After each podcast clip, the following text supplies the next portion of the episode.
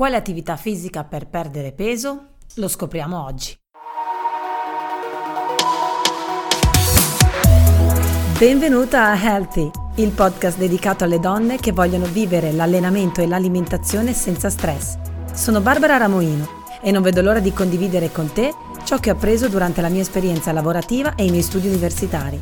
Parleremo di salute, di falsi miti provenienti dal mondo del fitness e della nutrizione, di come organizzare il proprio tempo per vivere una vita più sana e naturale, di come gestire un percorso di benessere nonostante gli impegni familiari e lavorativi ti fornirò consigli e trucchi che ti permetteranno di restare in forma senza colpevolizzarti o sentirti inadeguata. Sei pronta? Ascoltiamo l'episodio di oggi.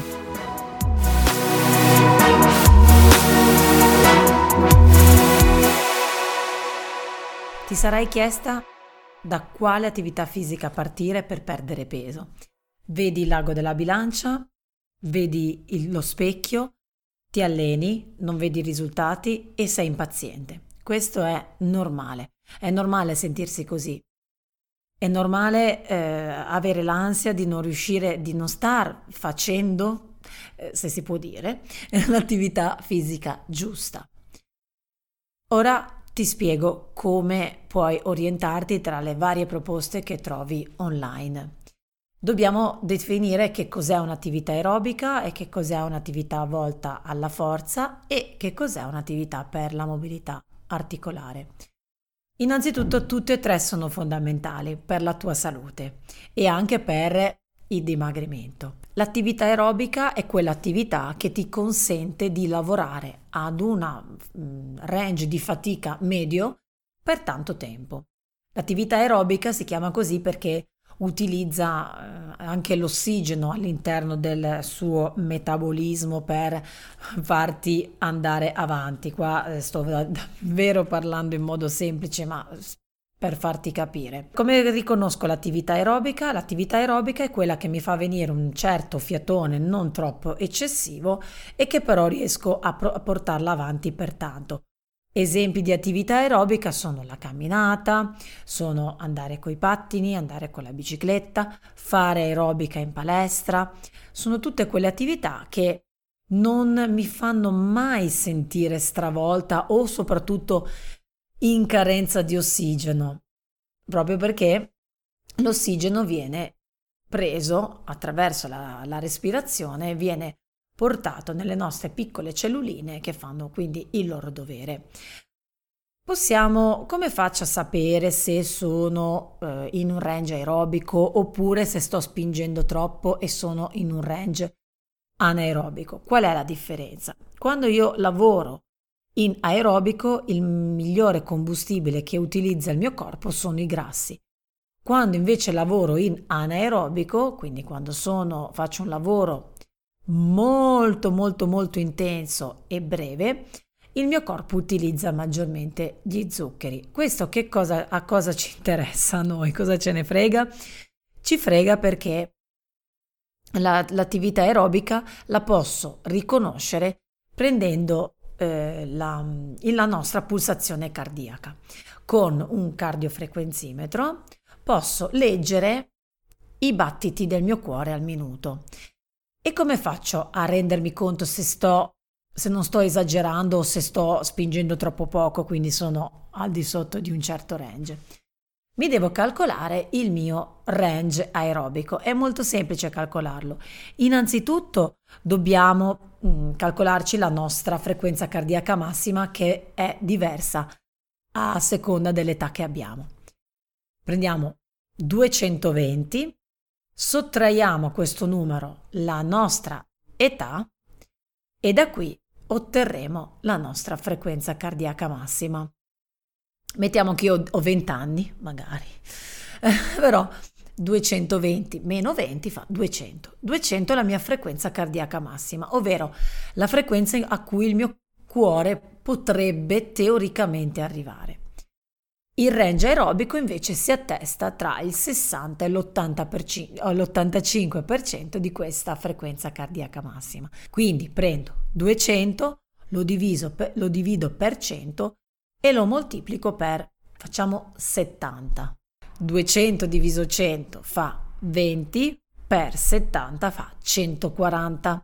Quindi 140 sono più o meno le pulsazioni che devo mantenere per rimanere all'interno del mio range aerobico. Abbiamo detto che va dal 60 all'85%, quindi se io mi calcolo un 70-75%, più o meno so che sono lì, che posso andare su o giù di 10-20 bpm, quindi battiti per minuto, che sono nel mio range aerobico. Passiamo all'attività per la forza.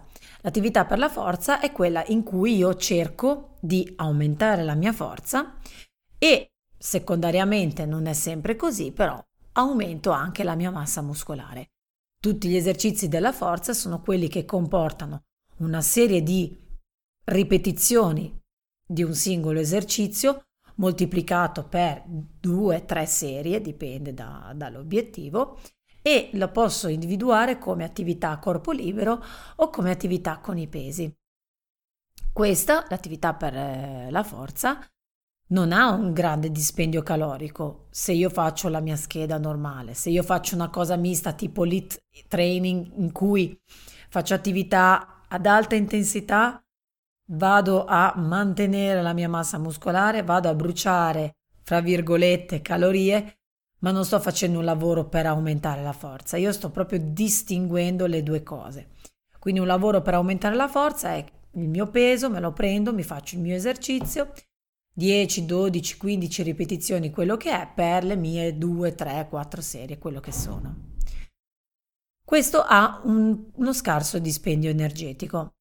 E la domanda è, ok, allora farò solo aerobica perché essendo che ho un maggiore dispendio energetico sono a posto. E invece la risposta non è così.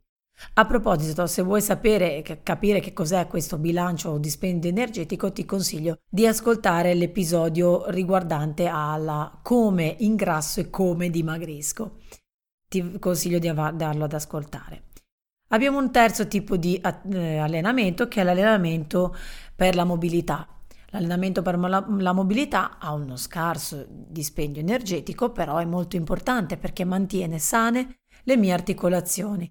Sono tutti quegli esercizi in cui prevediamo il mantenimento di una posizione per un certo tempo, come ad esempio lo stretching, o il movimento articolare eh, della, delle diverse articolazioni e, e che quindi proprio si basa soprattutto sulla mobilità articolare. Questo tipo di attività, nonostante non abbia un granché di eh, consumo calorico è fondamentale da inserire all'interno del nostro allenamento. Adesso abbiamo visto che cos'è l'allenamento aerobico, che cos'è l'allenamento della forza e che cos'è l'allenamento della mobilità. La combinazione di questi tre allenamenti è la chiave giusta per perdere peso, perdere peso in modo giusto, non perdere muscolo ma perdere grasso. Che cosa succede se io mi alleno solo con l'attività aerobica? È vero che ho un grande dispendio energetico e che quindi consumo tante calorie, ma è anche vero che se io alleno solamente la parte aerobica e magari non mangio in modo adeguato, perché cosa succede? Io con l'attività aerobica ho un grande dispendio energetico, ok, ma devo anche modificare la mia alimentazione per supportare questo dispendio energetico, perché se non lo faccio, il mio corpo vede una grande uscita di calorie e una scarsissima entrata. Di conseguenza, quando non ha abbastanza nutrienti eh, da utilizzare per, ad esempio, portare lo zucchero a livello del nostro cervello, che è il grande capo, che cosa fa se lo zucchero non ce l'ha? Lo va a prendere altrove e uno dei, dei modi in cui il nostro corpo è in grado di prendere lo zucchero che gli serve anche se non assumiamo lo zucchero, indovinate un po', sono i muscoli quindi. Il, la proteina è costituita da piccoli mattoncini che si chiamano aminoacidi e questi aminoacidi possono essere riconvertiti e utilizzati per dare nutrimento al nostro cervello. Quindi questo si traduce in una riduzione della massa muscolare che è quello che noi non vogliamo che accada, perché se si riduce la massa muscolare, abbiamo visto nella, nella puntata relativa a come si ingrassa e come si dimagrisce che il metabolismo basale e il fabbisogno energetico dipende dalla quantità di massa muscolare che abbiamo. Se noi la riduciamo, si abbassa anche il nostro metabolismo, si rallenta. È quello che noi non vogliamo che accada, soprattutto se dobbiamo dimagrire e dobbiamo avere un metabolismo che risponde, ok? Quindi fare solo attività aerobica, soprattutto se abbinata a una dieta ipocalorica, non è la soluzione adatta. Allora che si fa? Barbara, aiutami.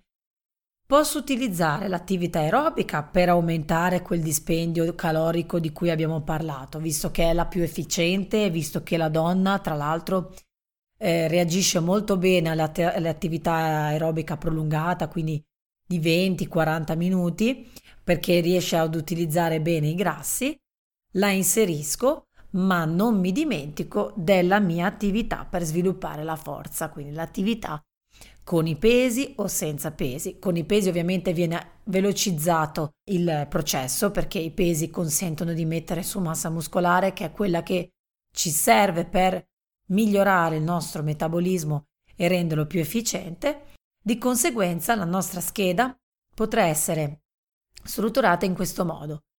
Tutti i giorni o 3-4 volte a settimana posso mettere la mia attività aerobica di 20-30 minuti e quattro volte a settimana, 3-4 volte a settimana, mi faccio 40 minuti di tonificazione, quindi di allenamento con i pesi, poi posso fare ogni tanto con gli elastici, ogni tanto con la mia eh, scheda di eh, attività a corpo libero, però la devo inserire. Può essere svolta separatamente dall'aerobica, Può essere svolta in un giorno in cui non ti alleni con l'attività aerobica, puoi farla dopo l'attività aerobica così sei più energica e riesci a spingere di più.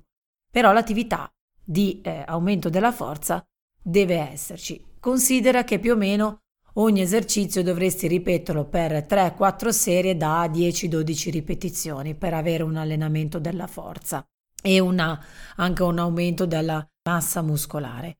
Quindi puoi crearti la tua scheda scegliendo gli esercizi come vuoi tu e modulandola in base anche al tuo tempo.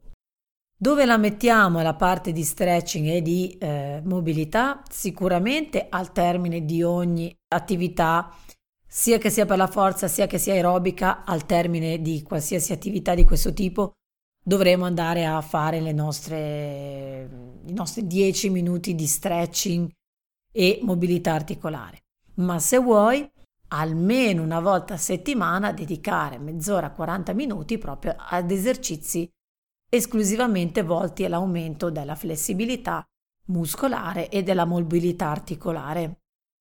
Devi far precedere questo tipo di attività da 5-10 minuti di riscaldamento, quindi non devi farlo a freddo, ma eh, inserire nel tuo planning una parte dedicata allo stretching o alla mobilità muscolare è sempre consigliabile. Se hai poco tempo, perché tu mi dici ok, cavoli, dovrei allenarmi un'ora al giorno, in realtà almeno 150 minuti a settimana dovremo dedicarli all'attività fisica, quindi 150 minuti sono 6, 12 18, quasi 3 ore a settimana. Quindi se tu tutti i giorni ti alleni mezz'ora, 40 minuti più o meno ci dovrai essere. Se hai meno tempo, cerca di includere tutti questi tipi di attività che ti ho detto, mantenendo la scheda di tonificazione almeno 4-6 settimane sempre la stessa e cambiando dopo, perché in questo modo tu migliori la tua performance, migliori l'esecuzione dell'esercizio e hai effettivamente una, un, un effetto benefico perché come si migliora la forza e come si migliora la tonicità muscolare si migliora con il concetto del carico progressivo. Quindi io inizio ad un determinato livello e progressivamente aumento il livello. Questo cosa significa? Che posso aumentare progressivamente il peso che sollevo oppure se mi alleno a corpo libero posso aumentare progressivamente la difficoltà. Questo però si può verificare se io mi alleno costantemente per un certo periodo. Come devo fare? Devo farmi una scheda con i miei esercizietti e seguire questa scheda per 4-6 settimane, mantenendo gli stessi esercizi. Poi cambio la scheda. Posso allenare posso utilizzare sempre, magari qualche esercizio che mi piace lo posso sempre mettere, magari cambio e faccio le, delle varianti e eh, posso allenare gli stessi gruppi muscolari, però magari utilizzo degli altri esercizi. Poi dopo il secondo ciclo posso riprendere di nuovo la prima scheda fa- facendo magari delle alternando i tipi di esercizio, modificando, facendo delle varianti, aumentando il peso, però questo significa variare lo stimolo. Quindi il nostro corpo deve aver bisogno di stimoli diversi, perché se io utilizzo la stessa scheda per sempre, allora a questo punto non ci siamo. Il nostro corpo sa già che fai quegli esercizi lì e ti saluto, cioè proprio non migliora più. Però la mia scheda me la tengo per 4-6 settimane, poi la cambio, poi la rifaccio ma la modifico un pochino, così il mio corpo dice ah ok abbiamo fatto questo esercizio, ah sì però un pochino diverso, bene, mi stimola a migliorare. Questo è il trucco per dimagrire. Oltre ad avere un apporto calorico adeguato, come abbiamo discusso in quel eh, episodio di cui eh, ti parlavo prima, magari ti lascio il link nella descrizione del podcast o del video di YouTube se mi stai guardando su YouTube. Quindi sì, devo avere l'assunzione giusta delle calorie, devo assumere abbastanza calorie per quello che devo fare. Mi raccomando, se ti alleni tutti i giorni, fai attenzione davvero eh, ad assumere il corretto quantitativo di calorie, perché se ne assumi troppo poco, poche, il nostro corpo va in allarme e impedisce il dimagrimento. La differenza tra attività aerobica e attività eh, di rinforzo muscolare credo sia stata sia chiara, sia stata spiegata in modo chiaro.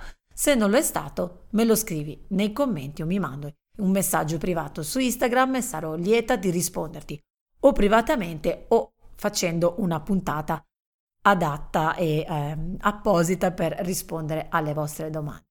Ne ho già fatta una, valla ad ascoltare o a vedere se mi guardi su YouTube e ti rimando al prossimo video o episodio di questo podcast. Ciao!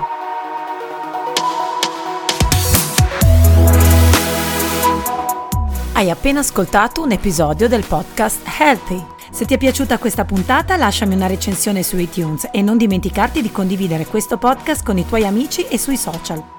Mi raccomando, taggami come la mia vita naturale su Instagram e visita il mio canale YouTube, La mia vita naturale, per provare uno dei miei allenamenti. Ti aspetto nel prossimo episodio e nel frattempo ricordati, ama te stessa per nutrire mente e corpo.